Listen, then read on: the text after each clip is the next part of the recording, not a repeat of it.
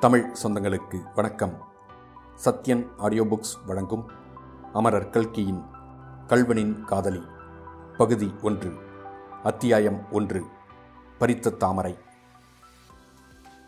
பூங்குளம் என்று அந்த கிராமத்திற்கு பொருத்தமாய்தான் பெயரமைந்திருக்கிறது.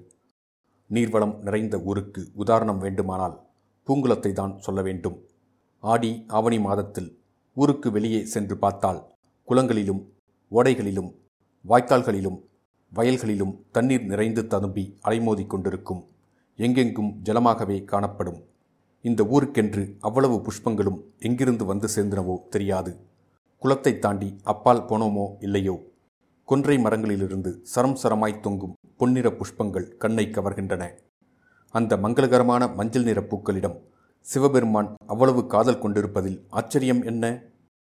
அப்புறம் இந்த பக்கம் பார்த்தோமானால் வேலி ஓரத்தில் வளர்ந்திருக்கும் பொன்னிறச் செடிகளில் பொன்னரளி பூக்கள் கொத்து கொத்தாய் பூத்திருப்பதை காண்கிறோம். அத்தகைய பத்தரை மாற்று பசும் பொன்னின் நிறம் அந்த பூவுக்கு எப்படிதான் ஏற்பட்டதோ என்று அரிசயிக்கிறோம் வேலிக்கு அப்பால் நெடிந்து வளர்ந்திருக்கும் கல்யாண முருங்கை மரத்தை பார்த்தாலோ அதிலே இரத்த சிவப்பு நிறமுள்ள புஷ்பங்கள் குலுங்குவதை காண்கிறோம். சமீபத்தில் உள்ள அந்த சிவன் கோயிலைத்தான் பாருங்கள். கோயில் பிரகாரத்தில் மதிலை அடுத்தாற்போல் வளர்ந்திருக்கும் பன்னீர் மரங்களிலே அந்த பன்னீர் புஷ்பங்கள் எவ்வளவு அழகாயிருக்கின்றன! பச்சை பசேல் என்ற இலைகளுக்கு மத்தியில் இந்த வெண்ணிற மலர்கள் எப்படி சோபிக்கின்றன! அடுத்தாற்போல் இருக்கும் பவளமல்லி மரத்தையும் அதன் அடியில் புஷ்ப பாவாடை விரித்தாற்போல் உதிர்ந்து கிடக்கும் பவளமல்லி பூக்களையும் பார்த்துவிட்டாலோ? ஏன் அப்பால் போவதற்கே நமக்கு மனம் வருவதில்லை?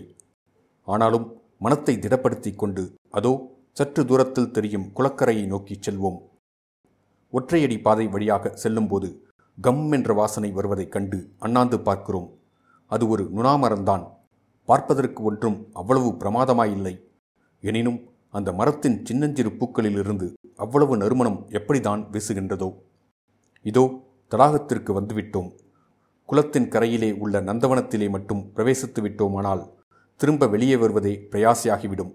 ஆகையால் வெளியிலிருந்தே அதை எட்டி பார்த்துவிட்டு போகலாம். அதோ நந்தியாவட்டை செடிகளில் கொத்து கொத்தாக பூத்திருக்கும் வெண்ணிறப் பூக்கள் கண்ணை பறிக்கின்றன.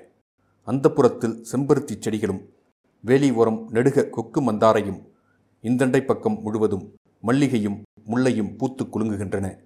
அதோ அந்த பந்தலில் ஒரு புறம் ஜாதி முல்லையும் இன்னொரு புறம் சம்பங்கையும் பூத்து நந்தவனம் முழுவதிலும் நறுமணத்தை பரப்புகின்றன. அந்த ஈசான்ய மூலையில் ஒரே ஒரு ரோஜா செடி வீட்டுக்கு புதிதாய் வந்த விருந்தாளியைப் போல் சங்கோஜத்துடன் தனித்து நிற்கிறது. அதிலே ஒரு கிளையில் கொத்தாக பூத்த இரண்டு அழகிய ரோஜா புஷ்பங்கள். ரோஜா பூவாம் ரோஜா பூ பிரமாத அதிசயந்தான் என்று சொல்லுவது போல் குளத்தின் கரையிலே அடர்ந்து வளர்ந்திருக்கும் அரளிச் செடிகளிலே அரளி புஷ்பங்கள் மண்டி கிடக்கின்றன. செண்டு கட்டுகிறார்களோ செண்டு? இயற்கை தேவி கட்டியிருக்கும் அந்த அற்புத பூச்செண்டுகளை பாருங்கள். கரும் பச்சை இலைகளுக்கிடையில் கொத்து கொத்தாய் பூத்திருக்கும் இந்த செவ்வரளி பூக்களின் அழகை என்னவென்று சொல்லுவது? ஆகா அந்த பூங்கொத்தின் மேலே இதோ ஒரு பச்சை கிளி வந்து உட்கார்கிறது. கிளையும் அந்த இயற்கை பூச்செண்டும் சேர்ந்து ஊசலாடுகின்றன.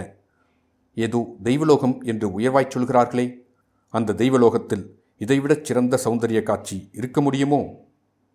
கடைசியாக அந்த குலத்தையும் பார்த்து விடுவோம். அது குலமா அல்லது புஷ்பக்காடா? மலர் குலத்திற்கு ஒரு சக்கரவர்த்தி உண்டு என்றால் அது செந்தாமரைதான் என்பதில் சந்தேகமில்லை. எத்தனை பெரிய பூ? அதுவும் ஒன்றிரண்டு பத்து இருபது அல்ல. ஆயிரம் பதினாயிரம். அவை தலை தூக்கி நிற்கும் கம்பீரம்தான் என்ன? சௌந்தரிய தேவதை செந்தாமரை பூவை தன் இருப்பிடமாக கொண்டதில் வியப்பும் உண்டோ? புஷ்பராஜா குழுவிற்றிருக்கும் இடத்தில் தாங்களும் இருக்கிறோமே என்று வெட்கப்பட்டு கொண்டு அந்த மூலையில் சில அள்ளிப்பூக்கள் ஒளிந்து நிற்கின்றன. இன்னும் சிறிது கூர்ந்து பார்த்தால் சில நீலோத்பலங்கள் இதழ் விரிந்தும் விரியாமலும் தலையை காட்டிக் கொண்டிருப்பதும் தெரிய வருகின்றன. ஆமாம் அங்கே வெள்ளை வெள்ளையர் என்று தோன்றுகிறவை கொக்குகள்தான். ஆனால் அவை மீனுக்காக தவம் செய்கின்றனவா? அல்லது அந்த அழகு காட்சியிலே மதிமயங்கி போய்த்தான் அப்படி சலனமற்று நிற்கின்றனவா? நாம் சொல்ல முடியாது. அந்த அற்புத சௌந்தரிய காட்சியிலிருந்து நாம் பார்வையை சிறிது வேறு பக்கம் திருப்புவோம். குளத்தின் கரையில் படித்துறைக்கு சமீபத்தில் உள்ள ஒரு சிறு மண்டபத்தை பார்ப்போம்.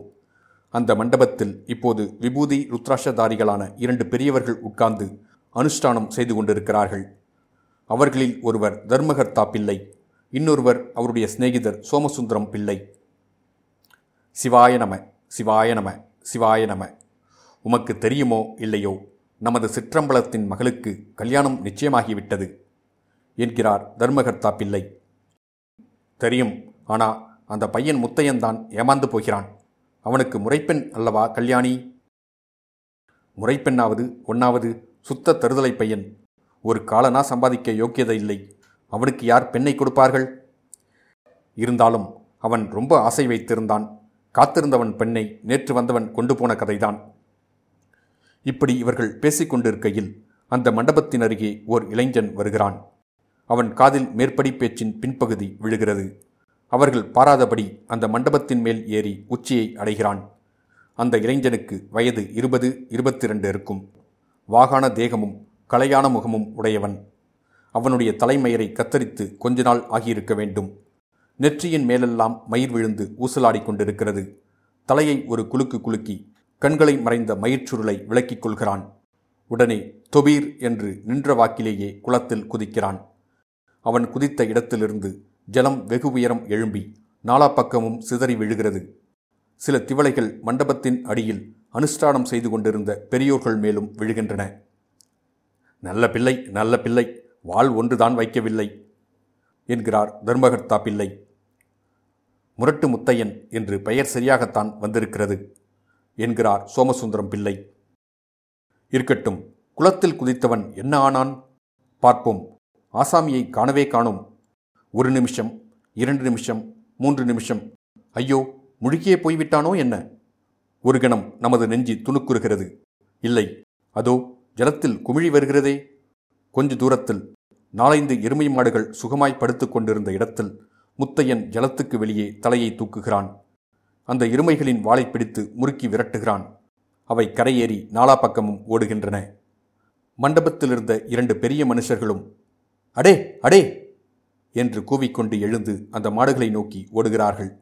முத்தையன் அங்கிருந்து நீந்திச் சென்று குளத்தில் தாமரைகள் பூத்திருக்கும் இடத்தை அடைகிறான். ஒரு தாமரை பூவை பறிப்பதற்காக அதனிடம் அணுகுகிறான். என்ன பிரம்மை இது? பூ இருந்த இடத்திலே ஓர் இளம் பெண்ணின் சிரித்த முகம் காணப்படுகிறதே? முத்தையன் தலையை ஒரு தடவை குலுக்கியதும் முகம் மறைந்து மறுபடி பூ ஆகிறது. முத்தையன் அந்த பூவை அடிக்காம்போடு பலமாக பிடித்து இழுத்து பறிக்கிறான். அப்பா என்ன கோபம்? என்ன ஆத்திரம்? கோபத்தையும் ஆத்திரத்தையும் அந்த பூவினிடமா காட்ட வேண்டும்? பூவைத்தான் பறிக்கலாம். மனத்தில் உள்ள ஞாபகத்தை அந்த மாதிரி பறித்து எரிந்துவிட முடியுமா? முத்தையன் பூவுடனே இரண்டு தாமரை இலைகளையும் பறித்துச் சுருட்டிக் கொண்டு கரையேறுகிறான். கிராமத்தை நோக்கி நடக்கிறான். அவனை பின்தொடர்ந்து நாமும் செல்வோம். இத்துடன் அத்தியாயம் ஒன்று முடிவடைந்தது. மீண்டும் அத்தியாயம் இரண்டில் சந்திப்போம்.